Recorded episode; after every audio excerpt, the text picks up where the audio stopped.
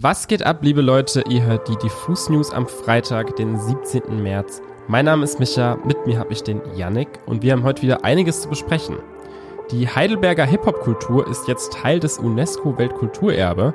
Das Reeperbahn-Festival war zu Gast beim South by Southwest in Austin und außerdem gibt es jede Menge spannende Releases von Trettmann und Kitschkrieg, Time und Paula Carolina. Ab dafür!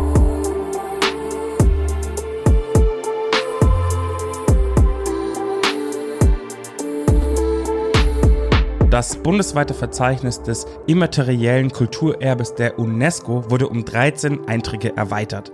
Das ist für die Diffus News insofern relevant, weil dazu gehört ab sofort auch die Heidelberger Hip-Hop-Kultur um Torch, Tony L., Advanced Chemistry und den Stieber Twins. In den frühen 80s kam die Hip-Hop-Kultur aus den South Bronx über die Army-Bases langsam aber sicher in Deutschland an. Es wurde gebreakt, es wurde gesprüht und es wurde gerappt. Aber kein Thomas Gottschalk-Type Klamauk, sondern sozialkritische Texte, die sich mit Identität, Rassismus und dem Leben in Deutschland auseinandersetzen. Hört euch doch einfach mal Fremd im eigenen Land an. Das ist vielleicht der wichtigste Song aus der Zeit und spricht auf jeden Fall Bände. Für die UNESCO spielt Heidelberg eine historische Rolle bei der Entwicklung der deutschsprachigen Hip-Hop-Kultur. Sie zeichnet sich durch ihren offenen Partizipationscharakter und eine breite Vernetzung in Deutschland aus, heißt es zumindest auf der Website. Durch die Vielfalt der Ausdrucksformen können sich Hip-Hop-Interessierte die Technik aussuchen, die ihnen am besten liegt. Nach der Aufnahme der Heidelberger Hip-Hop-Kultur in das immaterielle Kulturerbe umfasst das bundesweite Verzeichnis jetzt insgesamt 144 Formen gelebter Kultur in Deutschland.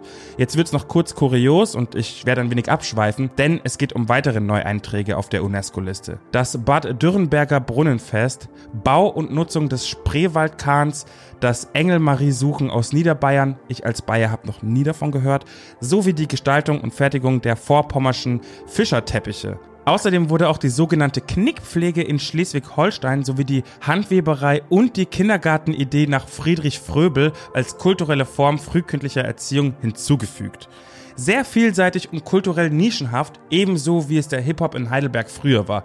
Shoutouts und ein herzliches Dankeschön an alle OGs aus Heidelberg, ihr seid heute immer noch Stars. Ich bin mir sicher, viele von euch beäugen langsam bestimmt schon die Tickets für den Festivalsommer oder haben sich vielleicht schon dementsprechend eingedeckt. Und natürlich sind da erstmal die AAA-Riesen aller Rock am Ring, Hurricane oder Splash attraktiv. Aber viel wichtiger für die Branche und ihre AkteurInnen sind Veranstaltungen wie zum Beispiel das Reeperbahn Festival. Dort bekommen kleine Newcomer die erste Möglichkeit, sich mal so richtig vorzustellen. Dort werden neue Connections geknüpft und diese ganzen verschiedenen Zahnräder der Musikindustrie, von denen wir ja eigentlich auch eins sind, und die sonst eher so still und leise ineinander greifen, können hier in den Dialog treten. Also Labels, PR-Agenturen, diverse Organisationen, Verbände, Initiativen und natürlich jede Menge Artists von ganz frisch bis kurz vor dem Durchbruch. Alle sind quasi da. Damit ist das Reeperbahn Festival mit seinen vielen Shows eines der führenden Clubfestivals und außerdem die größte Plattform für Musikwirtschaft in Europa.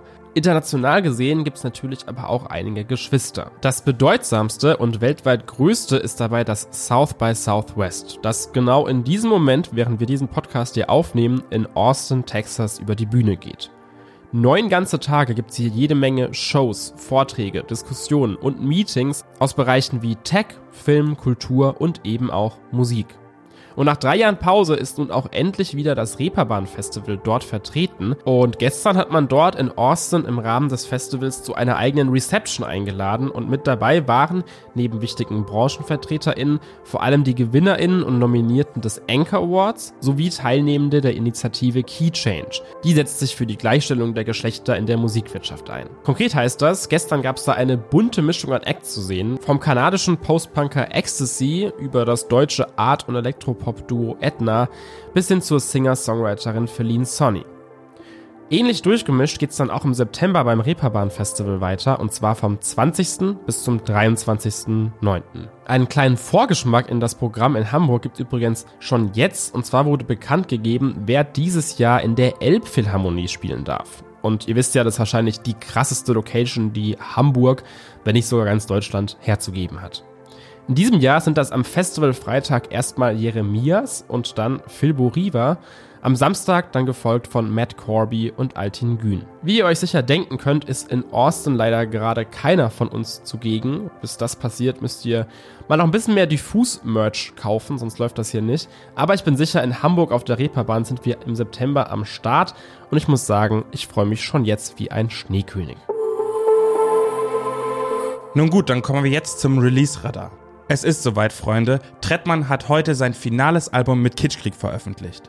Insomnia heißt der letzte Teil der Trilogie und was soll ich euch sagen? Das Album ist im wahrsten Sinne des Wortes rund. Einmal angeschmissen, merkt man nicht mehr, wo Insomnia anfängt oder endet. In elf Anspielstationen nimmt uns Trettmann mit auf eine Reise durch die Nächte. Nächte der Verzweiflung, Nächte des Herzschmerz, aber auch Nächte der Feierlichkeiten und Nächte des Triumphs.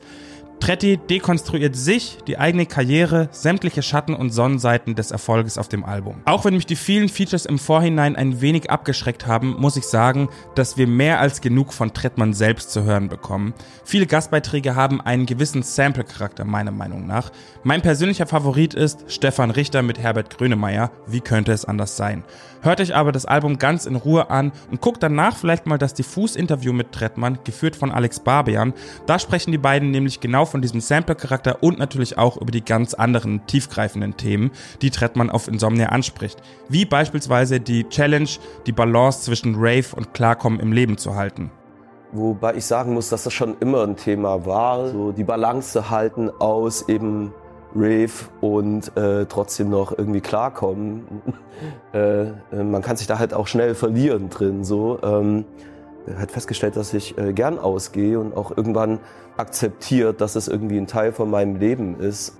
Ihr hört, das Gespräch ist erstaunlich privat und reflektiert. Schaut euch das gerne an für den Kontext zur Platte und wenn ihr schon dabei seid, hört euch Insomnia an, gern auch in einer schlaflosen Nacht. An der Stelle eine kleine Spoilerwarnung, denn was jetzt folgt, haben wir noch nirgendwo irgendwie offiziell angekündigt oder bekannt gegeben. Denn ich war vor einiger Zeit in Frankreich und habe dort eine Doku mit und über den Newcomer Time gedreht. Ihr wisst schon, Time ist dieser super spezielle Typ mit der bunten Balaklava, ohne den es deutschen Hyperpop vielleicht gar nicht geben würde oder ohne den diese Subgenre hierzulande auf jeden Fall nicht so weit wäre, wie es heute ist. In Frankreich war Time im Studio und hat mir dort auch jede Menge unreleased Musik vorgespielt. Und unter anderem auch Iconic und Ready to Die. Das sind die beiden neuen Singles, die er jetzt heute dann auch offiziell gedroppt hat. Und wie so oft bei ihm bieten diese beiden Songs ordentlich Kontrastprogramm. Ready to Die ist eine beinahe akustische Gitarrenballade, die ein bisschen an seinen Song Du weißt erinnert. Und Iconic dreht dann dafür die Regler voll auf. Wer den Song anmacht, fühlt sich höchstwahrscheinlich sehr schnell ins Jahr 2013 zurückversetzt, denn damals haben Icona Pop und Charlie XCX ihren Überhit I Love It veröffentlicht und den sampled Time hier volle Kanne. Ihr merkt schon, Icona Pop, Iconic, das ist kein Zufall. Bei mir als kleinem Charlie XCX Stan rennt er da natürlich offene Türen ein und ich find's super spannend, was er und sein Team da um dieses Sample gebastelt haben. Der Song glitscht und knistert und bricht immer wieder und durchläuft dabei so viele Phasen, dass er beinahe klingt wie mehrere Stücke in einem. Und ich kann aus erster Hand sagen, Iconic ist nur einer von vielen Bangern, die Time noch auf Lager hat. Und wer weiß, vielleicht gibt's ja dann bald in unserer Doku noch mehr zu hören. Wär's okay? Zwei ganz simple, kurze Wörter, die aber die Welt bedeuten können und nach diesen beiden Wörtern ist auch die neue Single von Paula Carolina benannt.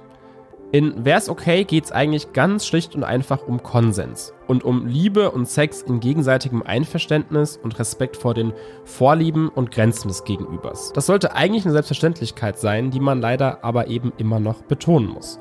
Aber wenn schon, dann gerne so unverkrampft und ohrwurmtauglich wie bei Paula Carolina.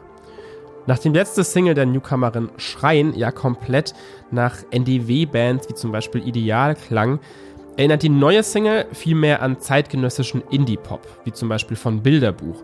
Angereichert mit ein bisschen Pop-Punk, also diese Hook, die ist richtig knallig und doll und laut. Paula Carolina scheint also einige musikalische Facetten parat zu haben und wir sind schon jetzt sehr gespannt, welche wir als nächstes zu hören bekommen. Das war's mit den Diffus News am Freitag und dem Release-Radar. Wir hören uns am Dienstag wieder. In der Zwischenzeit hört euch doch mal die beste neue Musik-Playlist an, weil wir haben natürlich jetzt wieder mal nur an der Oberfläche gekratzt. Hört euch, wie gesagt, das gerne an. Habt ein schönes Wochenende, passt auf euch auf. Bussi, bussi, bye, bye.